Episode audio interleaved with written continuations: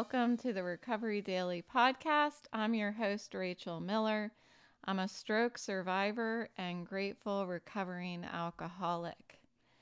Today, I'm going to talk about getting honest with yourself. But before I do, I want to invite you to visit recoverydailypodcast.com and check out the blog section. There's a link at the top for blogs. And this is one of my several projects that I use in my stroke recovery to practice voiceover on devices so that I can, um, you know, if not get to a point where I can work in the digital world, at least I can continue to enjoy some of my digital hobbies. Um, I'm not quite there yet, but I do enjoy um, being creative and writing these blogs using dictation and then practicing using the voiceover um, rotor. If you're familiar with it, um, you can switch it to misspellings and the uh, the lady I call her Karen. She will help you find all the misspellings and grammar um, errors in your document, and slowly it takes um, maybe maybe uh, a couple hours. I don't know. It depends on your dedication, but yeah, I think maybe it took me over an hour at least to um, go through each one and figure out how to find the error and back over and stuff like that. But hey, I got lots of time on my hands. So, um, I and I enjoy learning these new things in recovery. It keeps me going. So please visit recoverydailypodcast.com if you didn't know I had a website. And I also do have a social media presence as well. And all of this is, um, it's practice for me and it gives me something to do. So let's get to the topic getting honest with yourself. So, what, when I see that something isn't good in front of me, I think that my first reaction is to ignore it. And I've been trying to get better at this and, you know, force myself to look at it. It's like, I said this in a previous episode. It's like, when you see something disgusting and and your friend like grabs your head and forces you to look at it look at it. That's what it feels like um, to force myself to look at things in my life that are ahead of me that that don't feel so good. You know i want to look away. I want to make up a story to myself that makes me feel comfortable with what's going on. And maybe sometimes that story I'm telling myself isn't the truth. You know, maybe it's a it's a little version of the truth. Rather than taking action to do something about whatever it is in front of me, because it takes bravery. It takes bravery to face the truth in our lives and to do something about it. And what if you fail? You know, what if you step up and and try to recover something that's lost or make something better that was bad and you fail at it? Do you suffer more? Does it hurt worse? Or do you just not even want to find out? Um, what if you suffer for doing the right thing?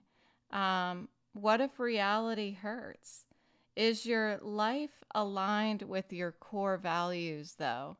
That's the question that I came to today as I was thinking through this topic of being honest. And I wanted to really distinguish between being honest with others and being honest with myself. Because these are two very different things, right?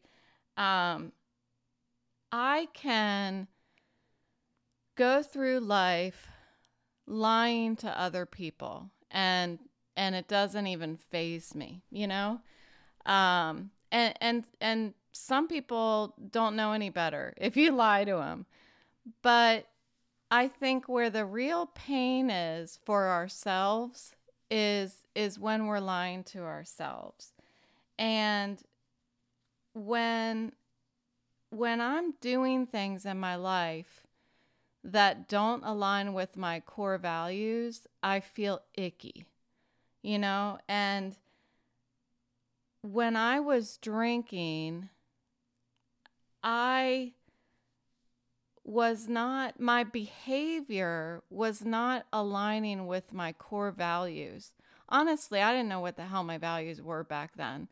But but today I do know what my values are. I'm sure my values were the same. I just or I didn't have any. You know, I, I don't know. I it's hard for me to think about values back then because I was just so freaking lost. But whether they didn't align with my values or I didn't have any values, I was I was just not living in reality. I wasn't looking at the truth in front of me. I saw it. I saw that I wasn't paying my bills. I saw that I was not um, being honest uh, in my job, you know, not my current job, but my old job. You know, I was drinking um, when I was working at home for my previous job. This was 15 years ago. And, and, you know, they didn't know any better. They didn't know what was happening. Um, and I was still doing my job. I wasn't like I was getting tanked. I was just, you know, drinking some wine while I did my did my job, but that wasn't honest. And it felt icky. And sometimes in our lives, we start pursuing goals and dreams that contradict our values. We get so caught up in life and so caught up in in either making money, you know, having love, having material things, um, or whatever, whatever it is, whatever that dream is, whatever that, if it's a big house, if it's a boat, if it's a, you know, um, you know, I don't know, whatever, you know what I'm saying? And sometimes we get so caught up in that that we forget our core values. And when I do that, I just I don't have emotional peace. And it's when my goals and my dreams and my values and my behavior all align that that I know I, am gonna have emotional peace and it all starts with being honest with myself. I have to align my actions with my values. And there are times that, you know, life happens to me. I, you know, I don't like using those words. It doesn't happen to me. Life happens, and I can't control people, places, and things. And it's my response to that, not my reaction, but my response that is where my values are. If I pause and look at the pain, the fear, the discomfort, and I make a decision on how I'm going to respond to it, then I'm responding with values if I have life happen and I just react, if I'm upset about something that happened and I just react, then you know, I'm not I'm not responding. I'm not in control of my own behavior. And when I do that, I'm ignoring my values. I get completely off kilter, and then I can start making excuses for why I behaved that way. Because this happened to me, that happened to me, and then I'm not being honest with myself. If I would have just taken time in the beginning to, you know, it just sometimes it just takes time. It just takes quiet and pause, you know, to just let things sink in and process. And then there is, for me, a point where I just know I'm going to be okay. I know that I am okay. And it's all right. You know, you just keep pushing pushing forward. What's what matters is that I remain honest with myself. And I I remain true to myself. Um, I am very emotional because I've just got a lot going on in my life. And sometimes it's just hard. You know, sometimes I have to push harder than other times.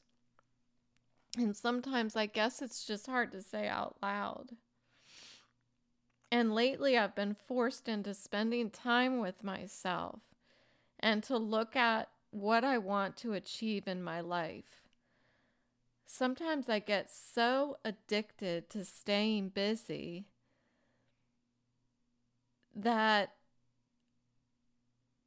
I'm ignoring the points in my life where I need to pivot and I need to acknowledge the direction that I'm going in. How often do you find yourself making an excuse for what you're doing? And make an excuse for what your loved one is doing, what your partner is doing, or what your children are doing? And how often do you make an excuse for what you're not doing? That you're not getting up and doing the, the right thing? I think it's important to look at pain and lean into it. Look at discomfort, look at sadness, and lean into it. Because the only way things are going to get better is if I lean up against it. Do you find reasons to argue for things to stay the same? You know, is it because you're afraid of change? There's this there's this self-deception that I have experienced all through my life. You know, when I was drinking, I go to the doctor they asked, How much do you drink? That's just a normal question.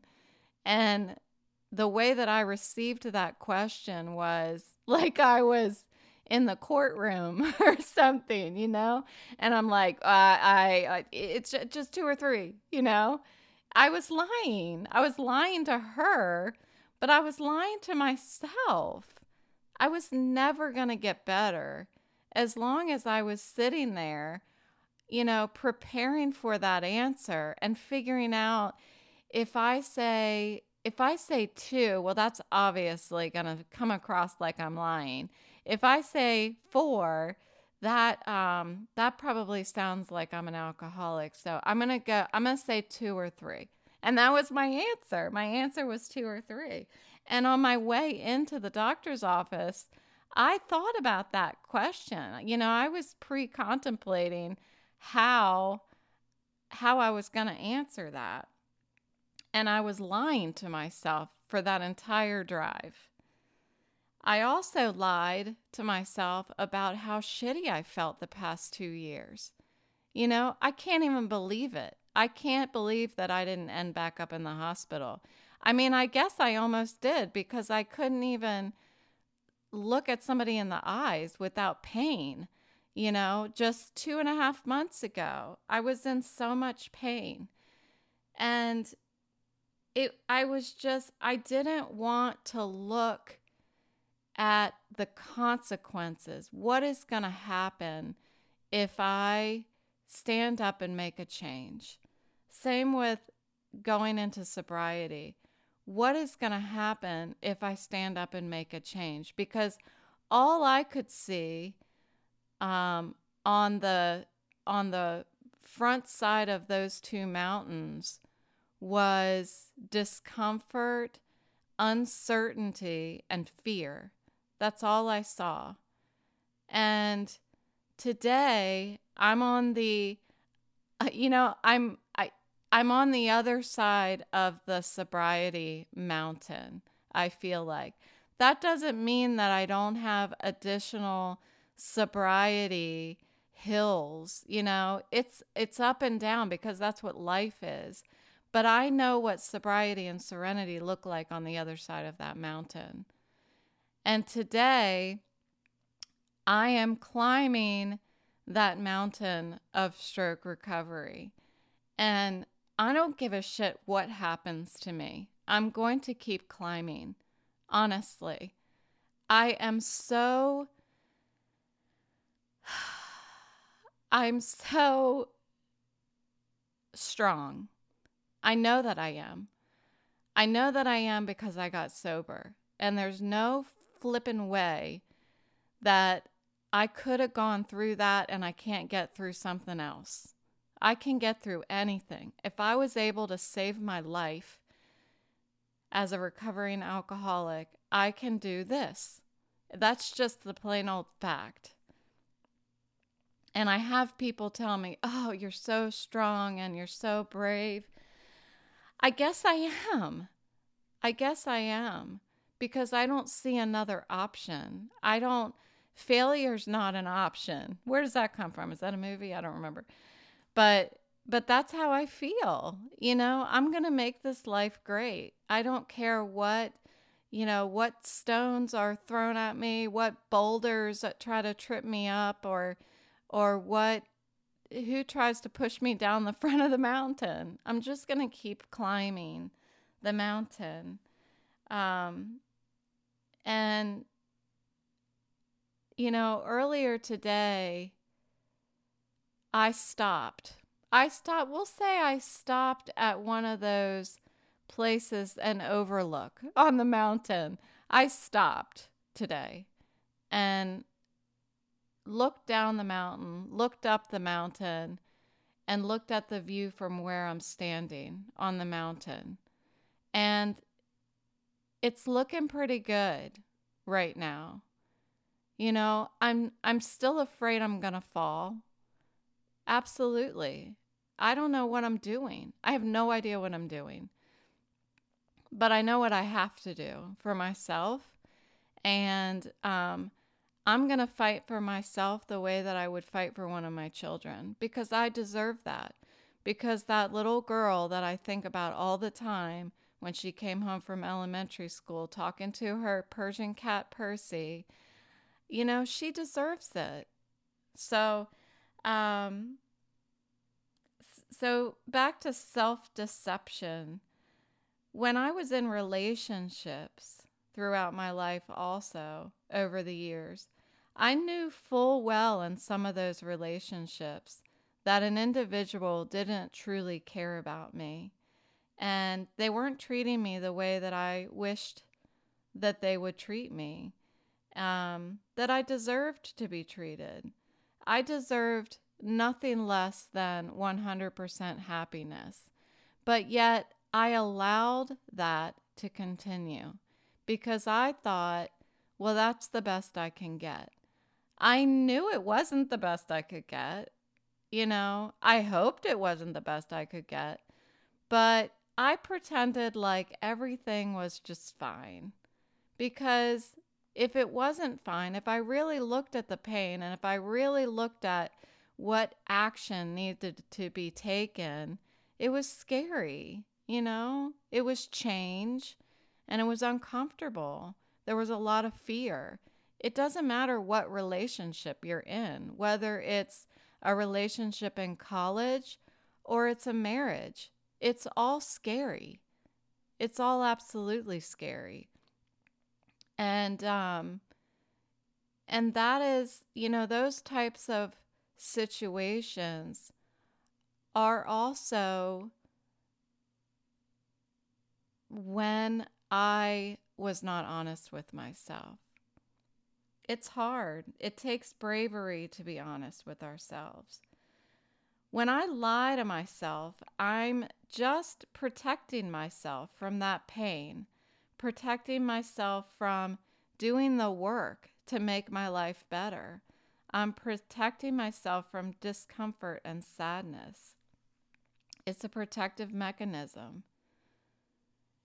And that can look like denial, it can look like rationalization, it can look like you you know projecting uh, fault outward like it's well it's not my fault it's your fault you know i spent so long thinking my feelings were the enemy though i had to listen to them and react or respond for them to leave me, for those feelings to leave me, for the sadness to go away.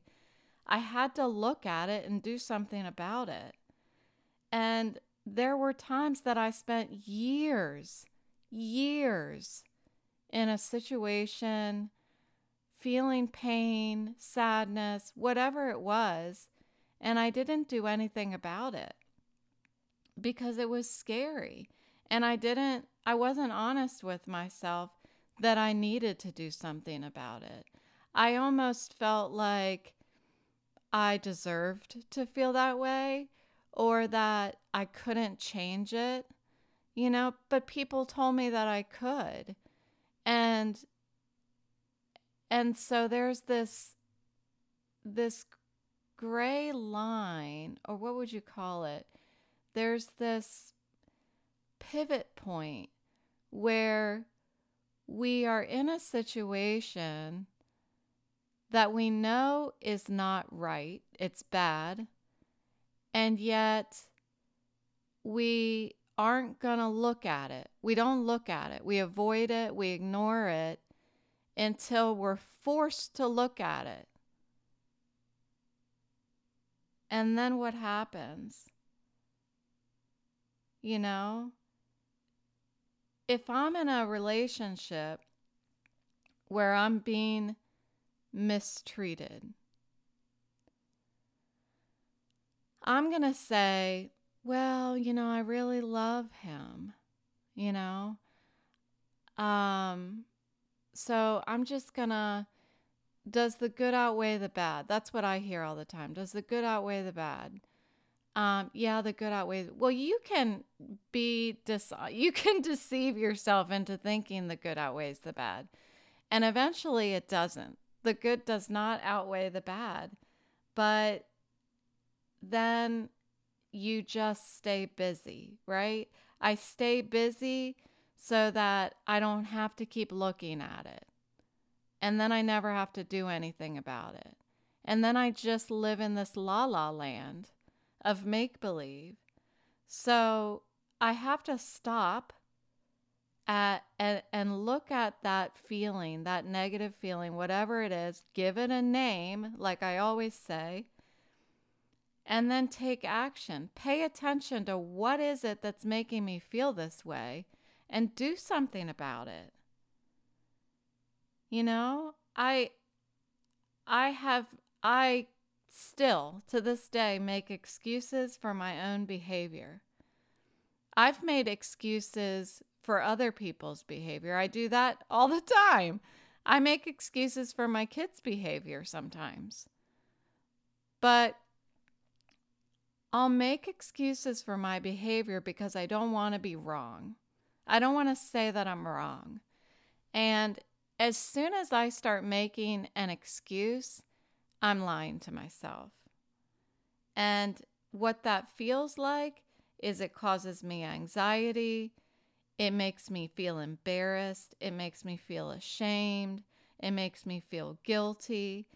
And it's as soon as I start feeling those negative things that I need to stop, pay attention to that negative feeling. I should never have to go longer than a minute feeling of negative feeling that I ignited within me. I should never have to keep going. Like, just stop. Why am I anxious? Because I just lied. Well, you know what, Rachel? Stop lying and be honest. You know, starts with being honest with myself, and then I can be honest with others. When we aren't honest with ourselves and we look away from the pain and discomfort, the consequence, at least for me prior to recovery, is anything from slow self destruction, so slow that the pain is, is not even noticeable as it breaks you down, or the consequence is is in my case could have been death. You know, I was lying to myself till I was 42 years old that I was not an alcoholic, that I did not have a problem with alcohol, that I was not drinking 24 7, that I was not, you know, TMI, urinating red. You know, I was lying to myself and I could have died from that.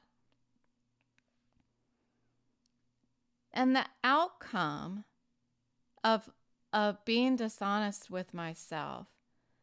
You know, later, once I catch up with reality and I realize that, okay, Rachel, it's time to be honest with yourself, it's time to get sober, then, you know, you go through this period of regret. Why did I do that to myself? But more importantly, why did I do it to other people? If I had died because I didn't stop drinking, my loved ones are the ones that would have regretted more so. And they would have been the ones experiencing the pain You know, their pain was caused by my own self deception. Isn't that fascinating? We protect ourselves from pain and discomfort. And then as a result, it ripples out and subsumes our loved ones. It's it's just fascinating to me. So how do you get honest instead of, for me, binging on work, binging on audible books? I shared recently about how there was a time recently that I was listening to four audio books a month. I'm sure there are people that surpass me, but four audio books for somebody who's never read her whole life. Um, well, I was just it I was escaping. You know, I can I can be addicted to anything. I can obsess about anything. And I hear that's what what alcoholics do. When we put down the drink, we find other things to obsess about. And um and so how do I get honest with myself instead of hiding in in other th- in obs- in obsessions. So I have an idea of how to do that. And and I practice this, but I wanted to figure out what is a very very simplified way of telling people in my podcast how to get honest with yourself you know, I'm not saying go run and tell people everything that you've done, that you've lied to them about. How do you get honest with yourself? And this is how I think that we can do it. Tell one other human being every day something that you're fearing, something you're afraid of. That's it. That's how I think that we can get honest with ourselves is if we reach out to one human being every day and tell them something you're afraid of. And I don't mean I'm afraid of spiders, I'm afraid of, of high places. I mean, today I'm afraid of what my future career looks like. That's what I'm afraid of. So try that. It doesn't even have to be the same person every day. But I bet if you choose somebody, maybe that person wants to do the same, return the same favor to you because you can hold each other accountable by confiding in one another. You don't have to say anything else, but I bet when you share your fear, there's going to be a hell of a lot more that's going to come out. Maybe not today, maybe not tomorrow, but there will be more that starts coming out of you. It makes you, it's going to force you to look at something that hurts and look at something that makes you sad and uncomfortable. So that's what I'm going to do. And I wanted to end this with I have a very, very good friend of mine. I would almost call him one of my best friends. And he told me that when you have bad news, you need to share that bad news early. The earlier, the better, because bad news never gets better. And so that's what fear is inside of me. It's bad news. Hey, Rachel, guess what? You know, this this is this is something that you're afraid of, whatever it is. Um, and so I need to share that news with myself right away. Right away, when I feel those feelings, I need to look at them immediately because bad news doesn't get better. And that and that applies to that self-talk within ourselves. So that's what I have for you today. Very emotional, very passionate, very happy to be here. Um, and thank you so much for being a part of my recovery. I'll talk to you tomorrow.